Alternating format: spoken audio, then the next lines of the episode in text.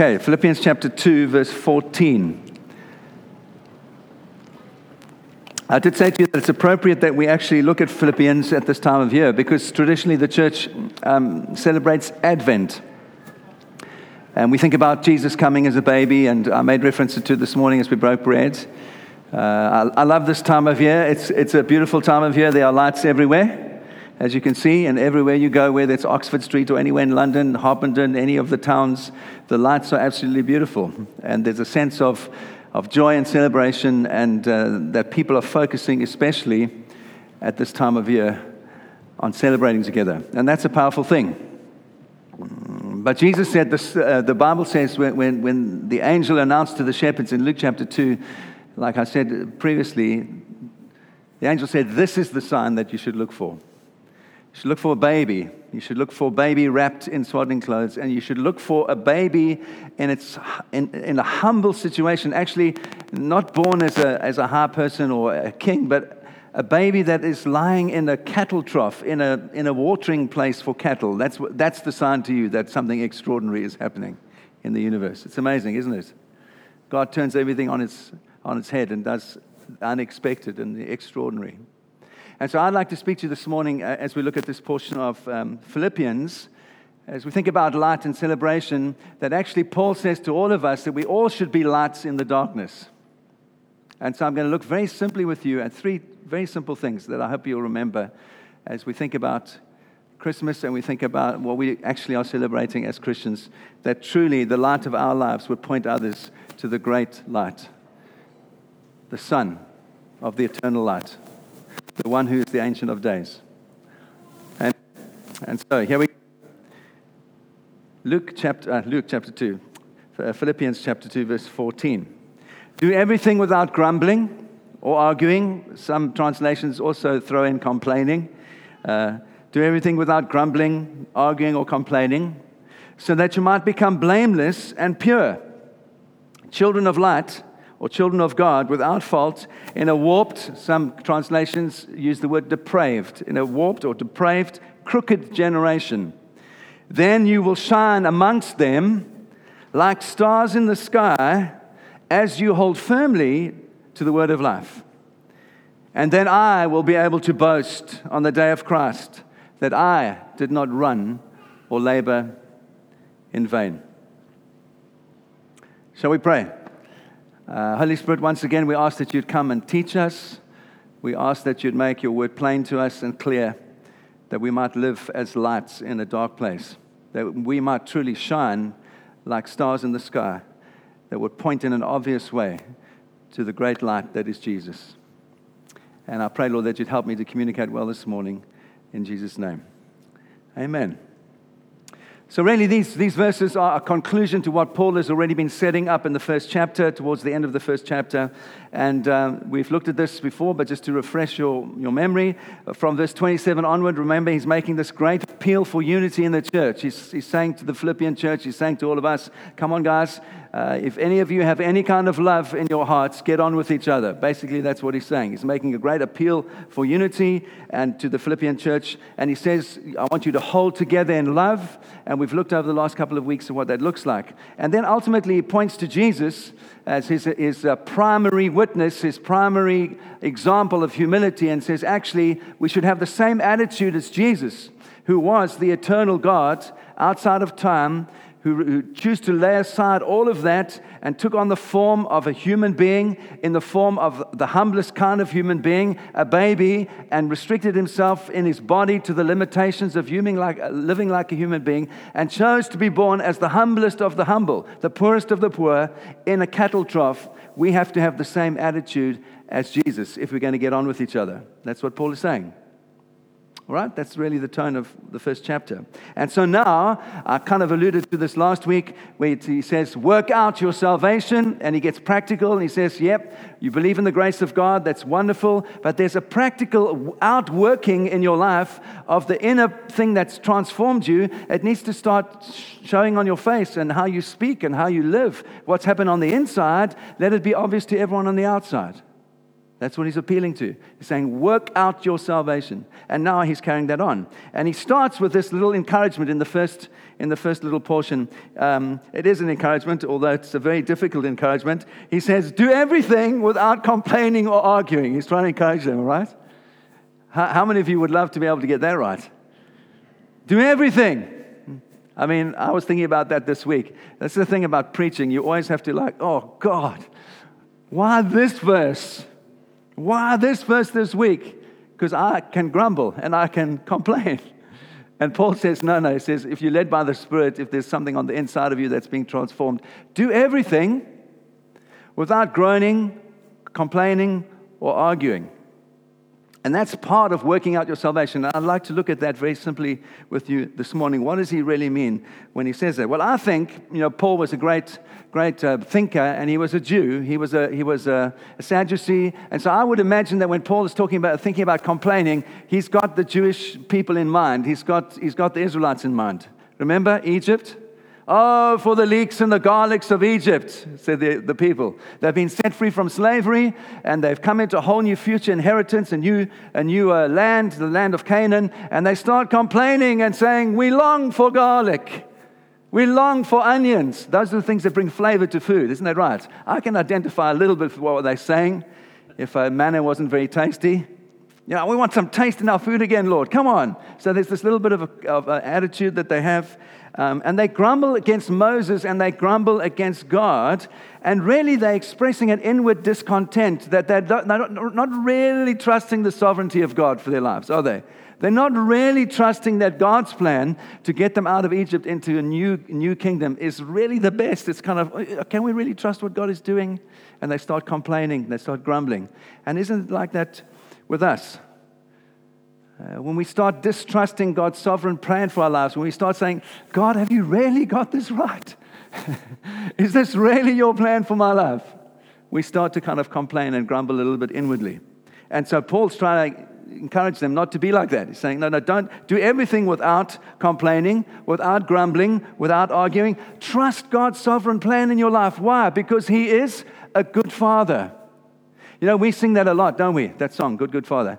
Why do I like to sing it a lot? Because, you know, you have to sing things over and over and over again to get them from your head into your heart so that you really believe them.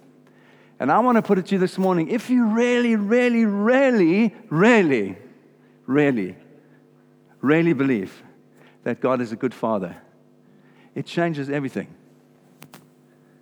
Even the hard things that you have to go through. It changes everything. Andrews uh, uh, is led worship this morning, and on the 20th of this month, he goes into hospital to have a major operation, heart operation, which is critical for his future. So, what I'm saying to you for Andrew, I'm not trying to embarrass him, but, but it's like, does he believe God is good? It's a challenge for all of us in all of our lives, isn't it? Do we, what we really believe, deep, deep, deep, deep, in the inside person determines so much of how we view the whole of life. And that's what Paul is trying to say. He's trying to say, I want you to understand that God is sovereign, He is good. Underneath your life are the everlasting arms of the Father that hold you up. Whatever is happening, the everlasting arms of the Father are undergirding, holding your life up. And so I'm aware this Christmas that many of us will have happy family situations. Perhaps your family situation is not so happy. Perhaps there's all sorts of tensions in your extended family. I want to encourage you, like Helen did. Let God undergird you with his everlasting arms. Let that be the basis of your celebration this, this, this Christmas. Regardless of the family dynamics, whether they're good or bad or indifferent, Jesus loves you. He is your Father. He loves you with an everlasting love. And celebrate that this Christmas. Point your heart towards the, the cradle of Bethlehem that points ultimately to the cross of Calvary and be refreshed in that as you celebrate this Christmas. Amen.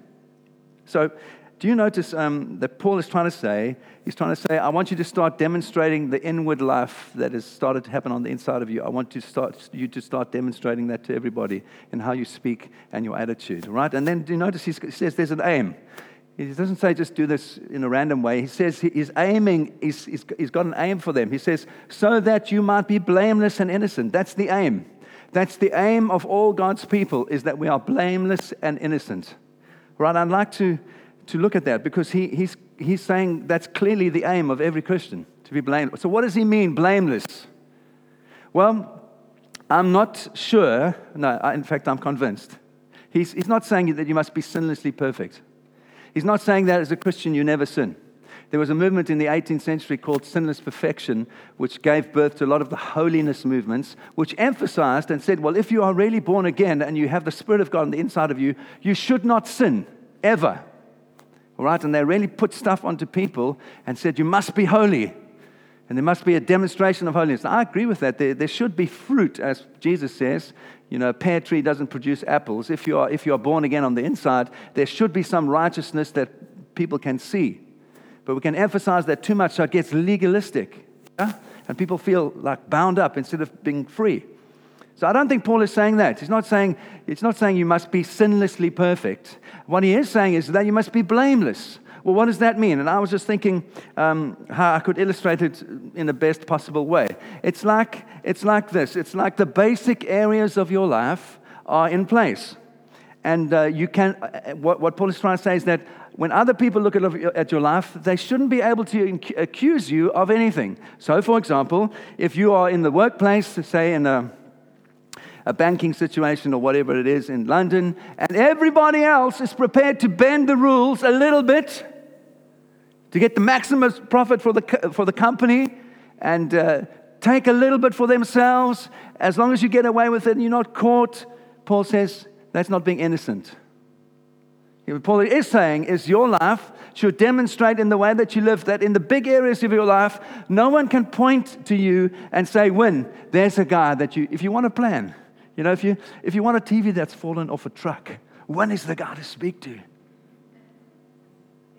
That's what he's saying. Saying, in those kind of areas of your life, be innocent that no one can point a finger and accuse you, that you can stand before God and say, I am innocent, I am blameless in that sense. Does that make sense? So that no one can accuse you of dishonesty or exploiting others for your personal gain. So that's why he says we're innocent of any accusation. Do you notice he, he doesn't only just say that, he says you must be blameless and innocent, but then he also says, children of God. I find that little phrase interesting. And we must be innocent of other people accusing us of basic things. But he also says that you should be a child of God. In other words, our behavior, how we live, begins to reflect our Heavenly Father. That we have a different Father. We have a Father in heaven.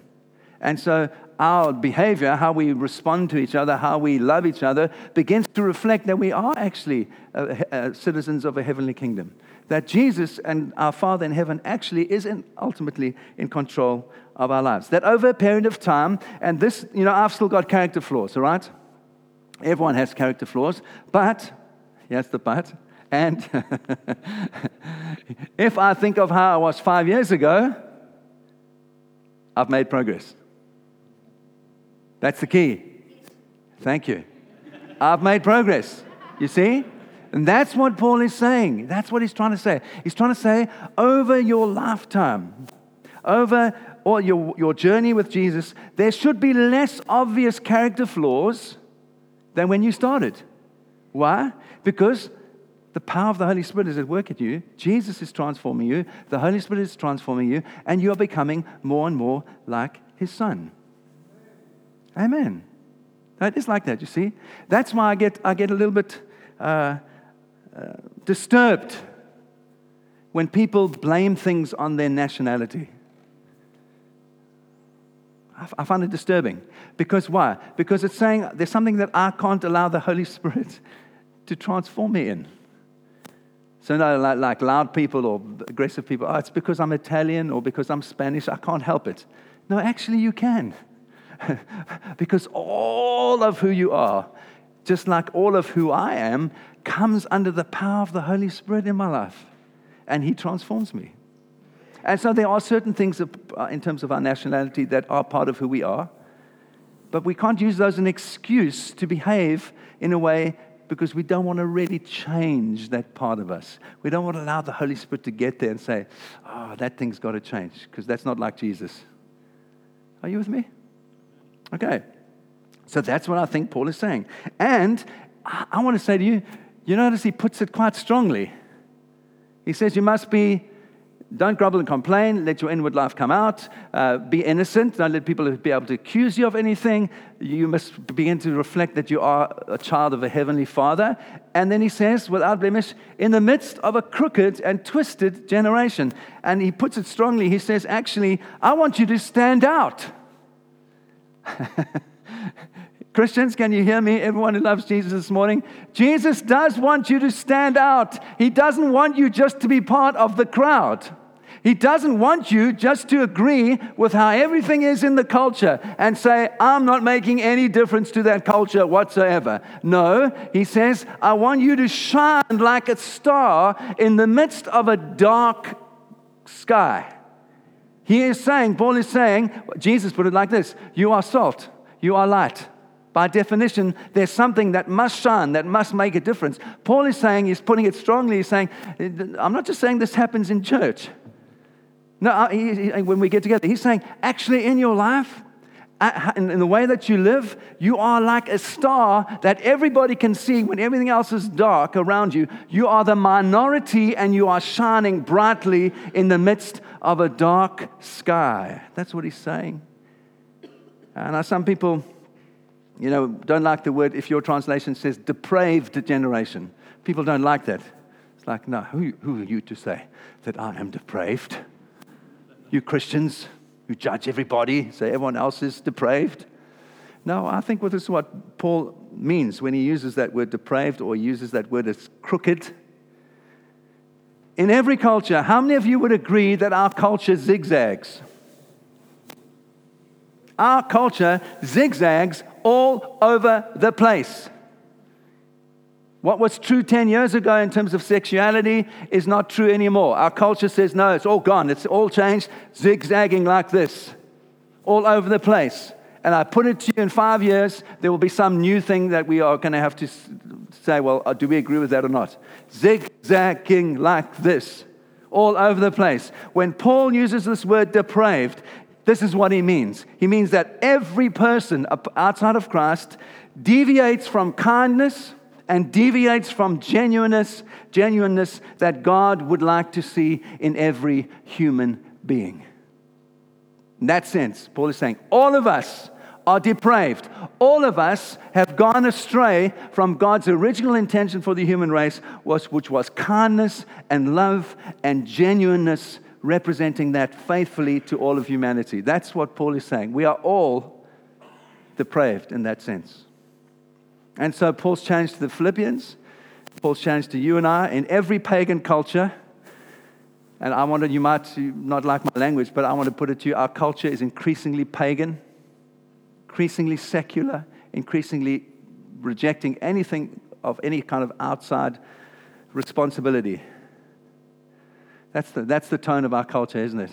You Christians, who are you to say that we should live in any way? We are going to live like we want to live, and we're going to decide what we want for our own lives, and it's not going to have any reference to anything outside. No God is going to tell me what to do. I'm going to decide for myself. That's the great secular cry, isn't it? I will decide about everything for my life and let no one tell me what to do, especially not some God. Well, Paul says, you all zigzag all over the place, every culture, when you reject Jesus. And he's saying that's not the call of the Christian. The call of the Christian is to faithfully shine to the light of the world that has transformed us from the inside.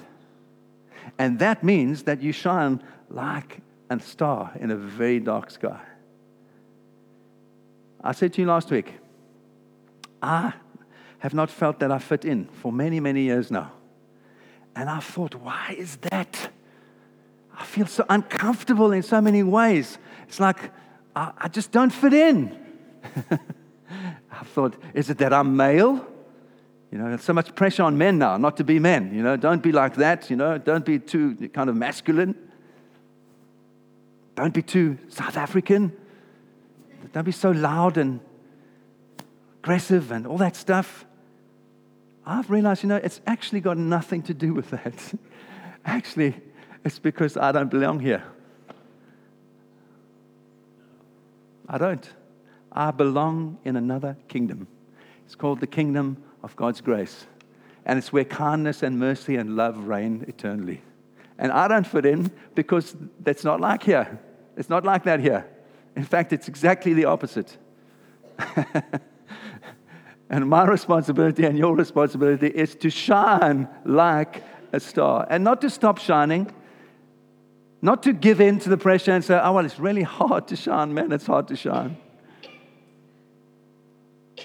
Yes, it is, but it's possible because of the transformation that's happening on the inside by the power of the Holy Spirit. I'm not accusing anyone here today. I'm just saying I've come to that point in my life. And Helen and I have said, you know, sometimes it does feel like we're not suicidal, but God, just it'd be better just to be with you right now.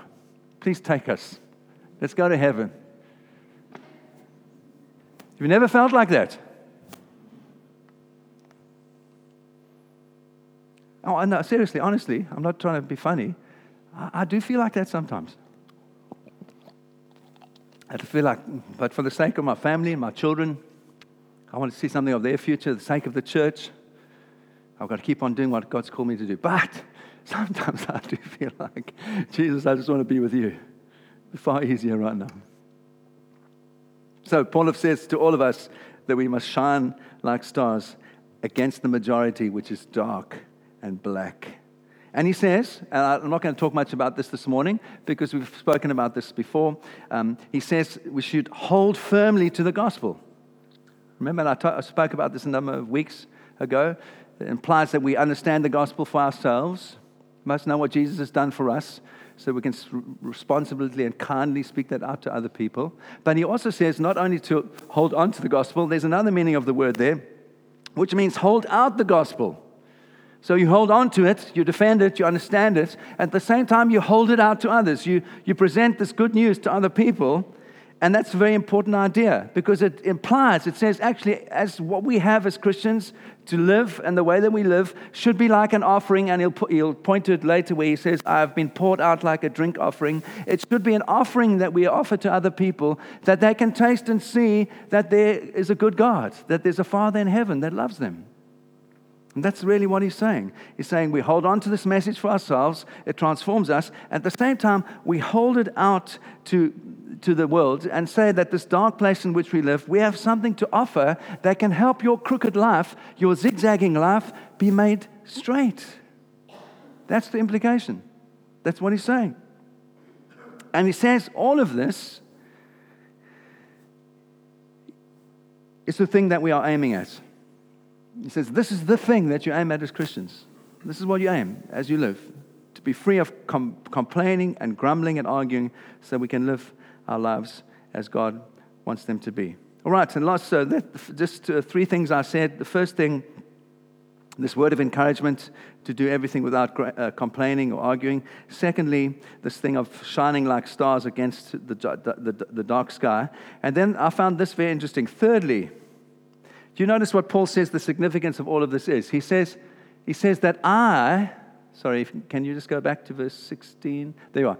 Holding fast the word of God, so that the labor might be proud that I did not run in labor or labor in vain. I find that very interesting. He doesn't say to the Philippians, so that you can say of yourself that I ran a good race and I did not labor in vain, personally. He's saying, no, this is what I'm going to feel about you uh, it's connected with my, my life is connected with yours. So at the end, if you guys run a good race, I'm going to be able to boast on that day and say, See, Jesus, see, Father, they've run a good race. Are you with me? And so he's connecting um, how they shine as lights with the effectiveness of his ministry. That's what he's saying. And so remember, he started telling them how he felt about being in prison. And now he's also trying to connect how they are living with his eternal reward. Remember, we spoke about that last time and how they are going to affect his life eternally. And so, what he's saying is actually, he's recognizing that all of us, before one day are going to stand before the judgment seat of Christ as, as Christians. And his reward as a preacher, his reward as an apostle, is somehow linked with how they've done. That's what he's saying. And so that's how it is for all of us. Everyone that lives out the gospel or preaches or teaches the gospel is that actually our lives are intrinsically connected with the people that we are ministering to. And Paul says something of his heavenly reward is locked up in how they do. And so, someone like Young Life, all the guys that work for Young Life, something of your reward is locked up in how those kids do. Isn't that encouraging? Our lives are not just about ourselves. Our lives are about the effect that we have on other people. And we don't always see that. Something of Clive's reward as a headmaster is that one day, God, the, before the judgment seat of Christ, God is going to say, Clive, well done. You don't know, but you know what you did, how it affected all those young people, all those kids? Part of your reward is linked in the lives of other people. Now, that should encourage all of us that how we live and what we do is not just about us, it's about the whole bride of Christ. Whatever your gift is, whatever your gift is, work out your gift to hear that reward from God one day. And you're not going to know the imp- impact that your life has had on however many people. You don't know. But Paul says, I live for that day, that I can hear from God, that I've not worked and labored in vain, but that you have done well. That's what he's living for. And so uh, I was just thinking about that. And, you know, he says it again in other places. He says it to the Thessalonian church, but in a, in a slightly different way. Uh, 1 Thessalonians 2.19, he says this, What is our hope? He's speaking in the third person. He's speaking of himself. What is our hope? What is our joy? What is our crown in which we will glory in the presence of the Lord Jesus? He's setting it up. He's saying, What is, is my hope, my joy, my crown? And then three little words after that is a four. Is it not you? It's beautiful. He's saying, That's what I'm living for. I'm not living for myself, I'm living so that you do well. That's my glory. That's my joy. That's my crown. That all of you start to do well and all of you prosper. You know, if we could just get this into our hearts, there would be no competition in the body of Christ, would there? Why? Because it's our joy when other people start doing well. Come on. It's our joy when everyone else starts to do well. It's my joy when I see someone's marriage being restored. It's my joy when I see someone who's, who's been struggling with parenting get better at parenting and suddenly their family life is transformed. It's my joy when I see young men that are struggling with pornography set free and get into a, a, healthy lifestyle and, and get into a relationship with someone that loves them. It's a joy. That's what we should live for. Live for that joy. You are our joy, says Paul. You are our glory, says Paul. Paul and the Philippians are tied together. There's something that links them. And in all of us, there's something that links us all together, and we should all long to see each of us do really well because we all share in the glory, we all share in the joy. And so, when we appear before the Lord one day, it is going to be to receive praise for the things that we've done. Here's the other thing that I think about a lot every little bit of unforgiveness, God is going to expose that. You're going to say, actually, you could have done better there.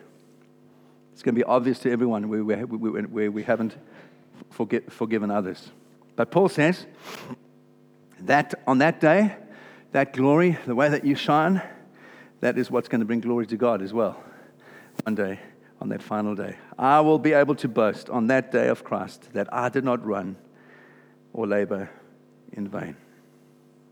And so I want to leave you with that as we um, reflect on Christmas, as we reflect on all the lights and all the celebration. You know, whatever your personal circumstances are now, they might change. Whatever my personal circumstances are now, they might change in the next five years.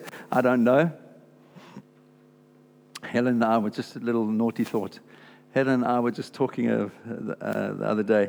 And often, you know, Facebook and Twitter is a really kind of rah rah kind of place, isn't it? Everyone only puts up their good stories on Facebook. Everyone only puts up the good stuff on Instagram. And I've got a number of friends that always put up this little phrase the best is yet to come. Have you ever seen that on Facebook? The best is yet to come. And I get what they're saying. I can, on one, one level, I get what they're saying. But you know, I don't know if that's always true. I'm not trying to discourage you, but what did Paul say? he didn't say the best is yet to come. He said, This is what I know awaits me hardship, trial, suffering for the sake of the gospel. Oh, we don't like that as Westerners, don't we? we? We don't like to think that things might be, you know, we, around the corner, we might have some trials. Around the corner, we might just peripipto, we might just fall into something that we weren't expecting and we didn't think about. And somehow we think that that's not the God, you know, we've been, if we have hard things in our lives, somehow God has left us or we're not faithful to the gospel. And, and, and I put to that the church is largely responsible for that. Preaches this kind of self help, rah rah, kind of Jesus is your big Santa Claus in heaven, and he'll fix all your problems. And it's really going to be smooth sailing. That is such a middle class Western view of life. And Jesus doesn't promise that. He says, actually, this is what you can always depend on. Underneath your life are the everlasting arms of the Father. Don't fear. Whatever comes, because I am with you, and I'm with you even till the end of the age. Whatever comes good things, bad things, and indifferent things. And as you shine like stars in the midst of what is dark around you, that brings glory to my Father in heaven, brings glory to the church, brings glory to other people because they can see the progress that you're making. That's where you put your focus. That is where you put your trust. Our reward are our fellow believers those that we love. Our success is being a blessing to other people. And it's the very thing, says Paul, that will be your glory in eternity one day. That you haven't lived for yourself, that you've lived for others, that you've lived joyfully, that you've lived with a smile on your face in the midst of trials. You've never given up, you've persevered, and Jesus gets glory through all of it. That's good news. it means you can live in a relaxed, happy way knowing that your Father is good and that He's in heaven cheering you on to succeed as you walk by faith. Amen. Let's pray.